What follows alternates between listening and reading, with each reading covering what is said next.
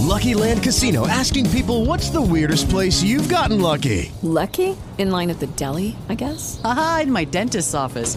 More than once, actually. Do I have to say? Yes, you do. In the car before my kids' PTA meeting. Really? Yes. Excuse me, what's the weirdest place you've gotten lucky? I never win and tell. Well, there you have it. You can get lucky anywhere playing at LuckyLandSlots.com. Play for free right now. Are you feeling lucky? No purchase necessary. Void where prohibited by law. 18 plus. Terms and conditions apply. See website for details.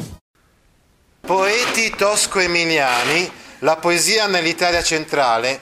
Chiamiamo quindi eh, in questo modo, le- abbiamo dato questo titolo a questa lezione, perché nel nostro libro di letteratura eh, c'è una categoria di, po- di, poesia, di poeti, che è leggermente diversa rispetto a quella di tanti altri libri di letteratura.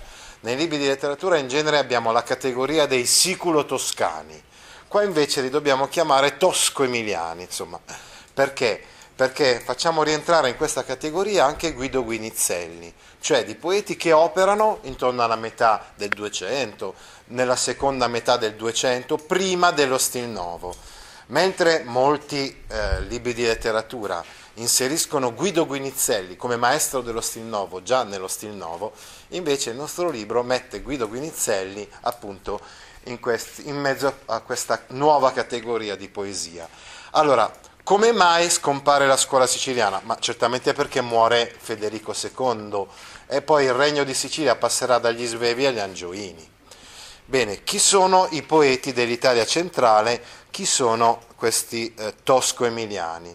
Ecco, anzitutto eh, Guittone d'Arezzo, che è sicuramente poeta di origini borghesi, sostenitore della fazione guelfa, esiliato da Arezzo per le sue simpatie politiche, evidentemente quindi ad Arezzo poi alla fine eh, prevalevano i ghibellini, eh, entra nell'ordine dei Cavalieri di Santa Maria dopo una crisi religiosa, fu modello di Dante, che tuttavia non mancò di criticarne lo stile oscuro e artificioso nel devulgari eloquenzia. Ecco, diciamo che una cosa fondamentale, guardando uh, un pochettino la seconda colonna, cioè la colonna a destra, cosa possiamo notare?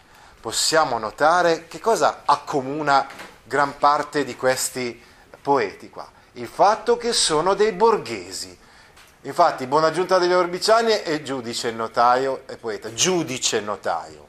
Chiaro d'Avanzati, poeta militò tra le fila degli eserciti guelfi, comunque anche lui insomma è, fa parte di questa nuova classe della borghesia. Ecco, voi che adesso studiate storia sicuramente studierete come il 200 è proprio il secolo in cui eh, emerge questa classe eh, della borghesia, grazie appunto ai traffici commerciali e grazie alle transazioni commerciali. Quindi per esempio eh, ci sono molti banchieri, eh, usurai, allora il discrimine, la linea di distinzione fra banchieri e usurai era anche abbastanza ambigua e sottile. No? Quindi siamo in un periodo completamente diverso rispetto a quello della, della, poesia provenzale o della scuola siciliana, perché questi non sono poeti di corte, ma sono poeti eh, di una diversa condizione sociale, eh, nel senso che nell'Italia centro-settentrionale c'erano i comuni, non c'era un regno, non c'era una corte, non c'era uno Stato. No? Eh, quindi sicuramente loro recuperano tante cose che provengono insomma, dalla poesia provenzale e dalla scuola siciliana, ma già il fatto che operano in un ambiente così diverso no?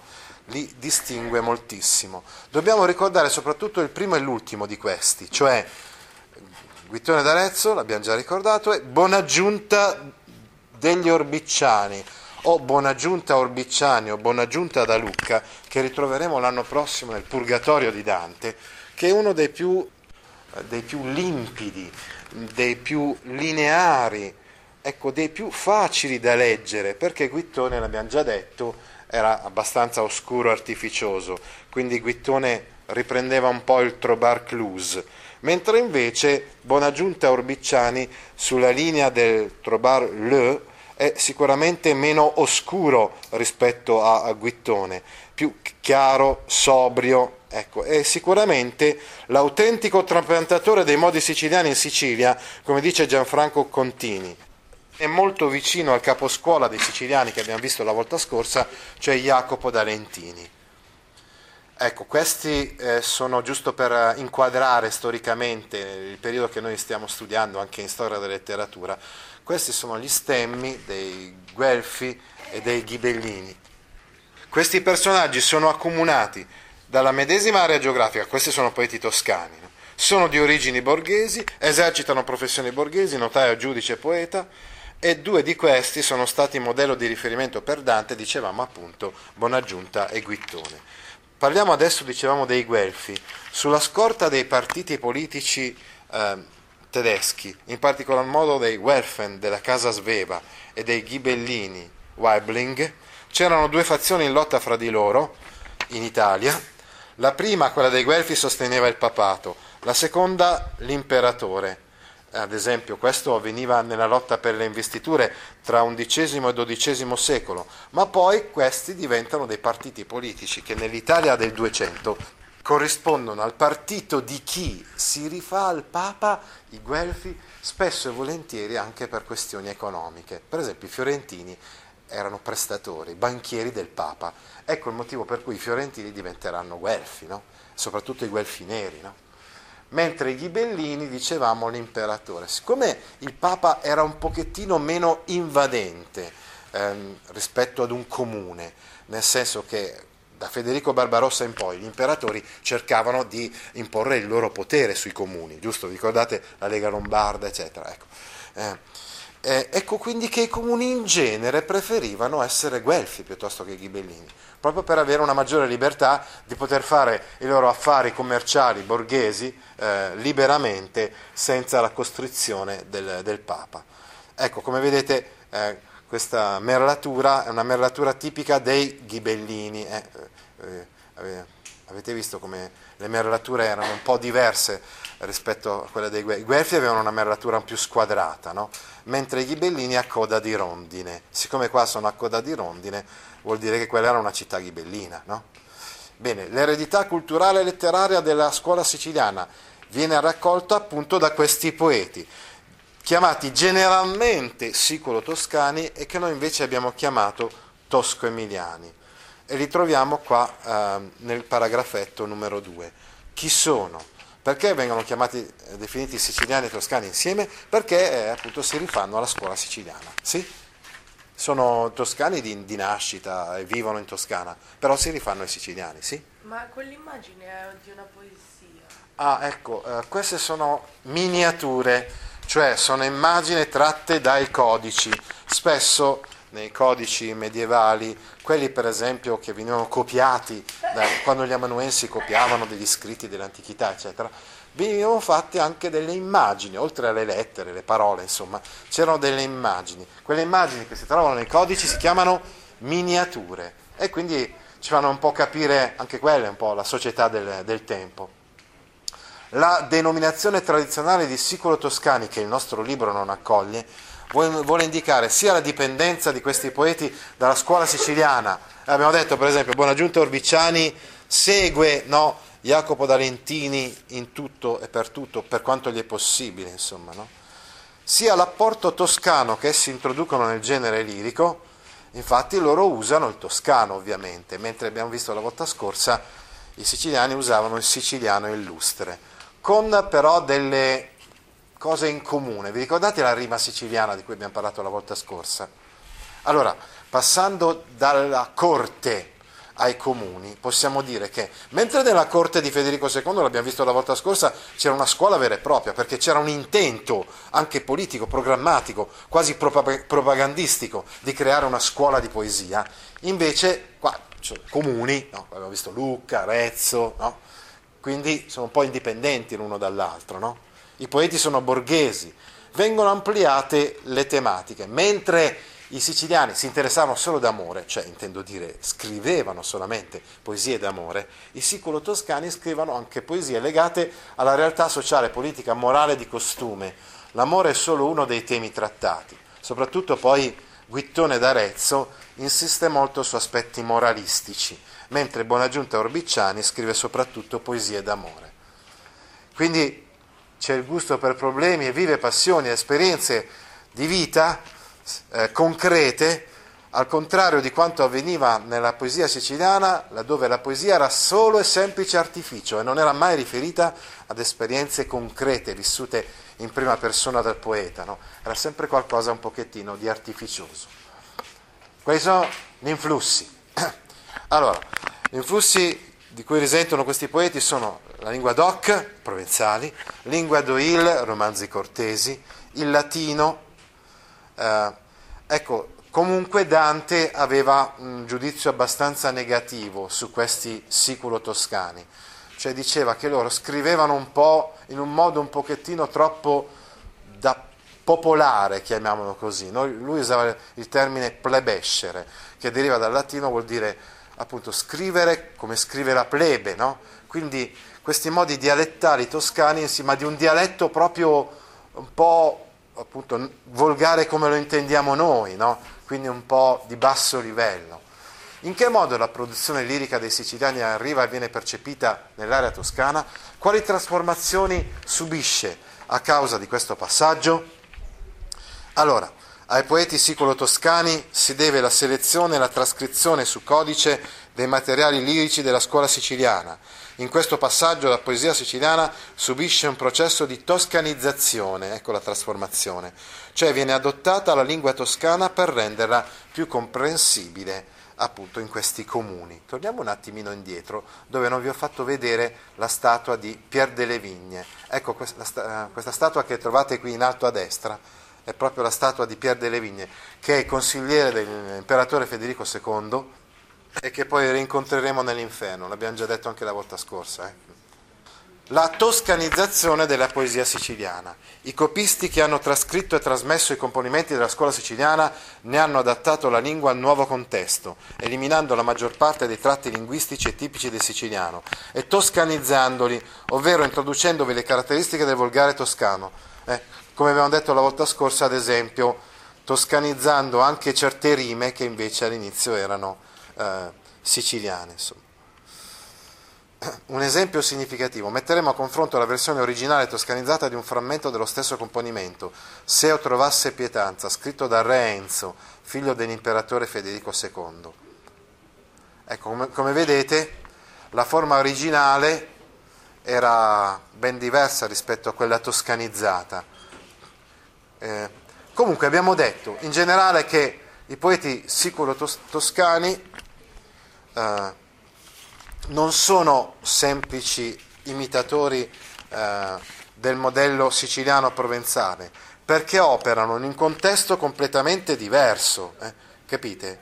Cioè il, il, contesto borghese dei comuni toscani appunto della, della seconda metà del, del 200.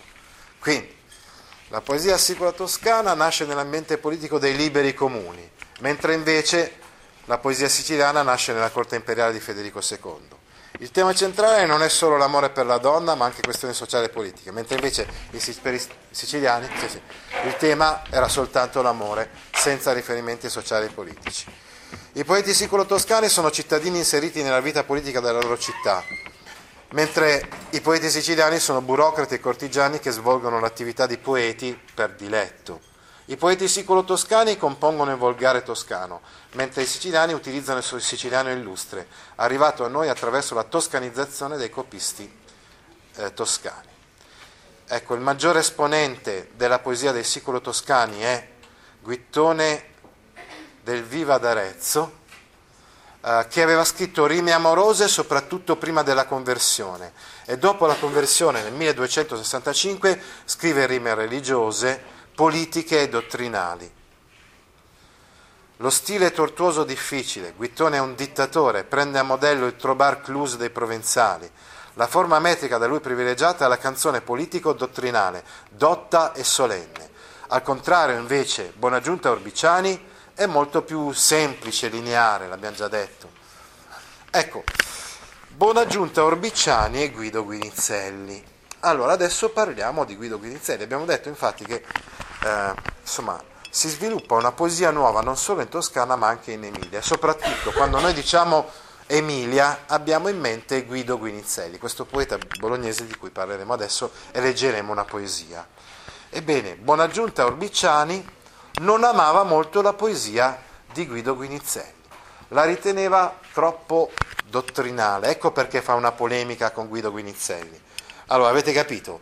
La poesia di Buonaggiunta Orbiciani è una poesia d'amore, secondo quello che avevano fatto i siciliani, i trovatori siciliani, eccetera, molto semplice, piana, eh, mentre la poesia di Guido Guinizelli introduce delle tematiche che poi saranno le tematiche del dolce Sinnovo che vedremo la prossima volta. Allora, Dante, che è uno stilnovista, al contrario, ovviamente critica Buonaggiunta Orbiciani e dice voi, insomma, voi eh, poeti siculo-toscani, voi, tu e Guittone d'Arezzo, avete scritto poesia in un modo superato. Qui avete per esempio un testo di Buonaggiunta Orbiciani che è Voi che avete mutata la mainera, è una poesia che si trova a pagina A56 e che rappresenta il severo giudizio di Buonaggiunta sulla poesia, possiamo dire, prestinnovista di Guinizelli. Al contrario, invece, Dante nel ventiquattresimo del Purgatorio dice: No, siete voi che non avete fatto quel passo in più che è rappresentato dallo stil nuovo. Siete rimasti al modo di fare poesia precedente. Ecco, anche in Buonaggiunta Orbicciani comunque la, è presente la tematica morale e c'è il congedo alla fine della canzone. Buonaggiunta Orbicciani però rifiuta il trobar clus, usa uno stile lineare e ordinato, un lessico piano senza termini filosofici dotti la poesia appunto di buona giunta che voi avete è sulla vostra antologia è voi che avete mutata la mai nera, mentre la poesia di Guittone d'Arezzo che avete sull'antologia è ora parrà se o saverò cantare. Oltre a questi poeti incomincia a esserci anche una poetessa donna, la compiuta donzella. È molto interessante questa cosa, no? che riflette anche sulla sua condizione. Sul vostro libro non se ne parla, però è una cosa significativa, no? che in questo periodo di tempo, assieme a Guittone e Bonaggiunta, ci sia anche una, una donna che, appunto, che, che scriva poesie, no? questa tale uh, compiuta donzella. Qual è stato l'apporto fondamentale dei sicolo toscani? Hanno svolto funzione di mediatori. Non ci sarebbe stato quindi lo stil nuovo se non ci fossero stati questi poeti che hanno svolto funzione di mediatori tra la produzione lirica della scuola siciliana, provenzale, stilnovisti, è il dolce stil nuovo. Ecco, cos'è il dolce stil nuovo? Ne parleremo la prossima volta. Comunque è quella poesia nuova che si svilupperà a Firenze, mentre appunto abbiamo detto che Buonaggiunta è di Lucca, Guittone è di Arezzo. Gli stilnovisti sono fiorentini. Operano tra il 1280 e il 1310, mentre invece Guittone e Buonaggiunta sono della generazione precedente. Anche Guido Guinizelli è della generazione precedente. E quindi i poeti che, stu- che studiamo oggi, quindi li abbiamo chiamati così tosco-emiliani, sono quelli della generazione che precede quella di Dante, quindi quella dello stil nuovo. Arricchirono comunque la lirica siciliana di nuove tematiche politiche o, civili e di nuove forme poetiche come la ballata, che avranno un certo seguito nella storia della letteratura italiana. Passiamo adesso a Guido Guinizelli. Eh, adesso dobbiamo cambiare slide però. Eh. Ah. Brava, mi piace questa, questa tua domanda. Eh, questa donna è una donna di cui non sappiamo il nome, ecco perché la chiamiamo compiuta donzella che ha scritto delle poesie parlando anche della sua condizione femminile. Quindi, ripeto, una cosa interessante. Purtroppo sulla nostra antologia non abbiamo testi della compiuta donzella, anzi non si fa proprio neanche riferimento alla compiuta donzella, invece è abbastanza interessante e significativa. Ti interessano file di questo genere? Allora vieni su www.gaudio.org e iscriviti alla newsletter A Scuola con Gaudio all'indirizzo www.gaudio.org/news. Hello, it is Ryan, and I was on a flight the other day playing one of my favorite social spin slot games on chumbacasino.com. I looked over the person sitting next to me, and you know what they were doing? They were also playing Chumba Casino. Coincidence? I think not. Everybody's loving having fun with it. Chumba Casino is home to hundreds of casino style games that you can play for free anytime, anywhere, even at 30,000 feet. So sign up now at chumbacasino.com to claim your free welcome bonus. That's chumbacasino.com and live the Chumba life. No purchase necessary. Group. Void were prohibited by law. See terms and conditions. 18 plus.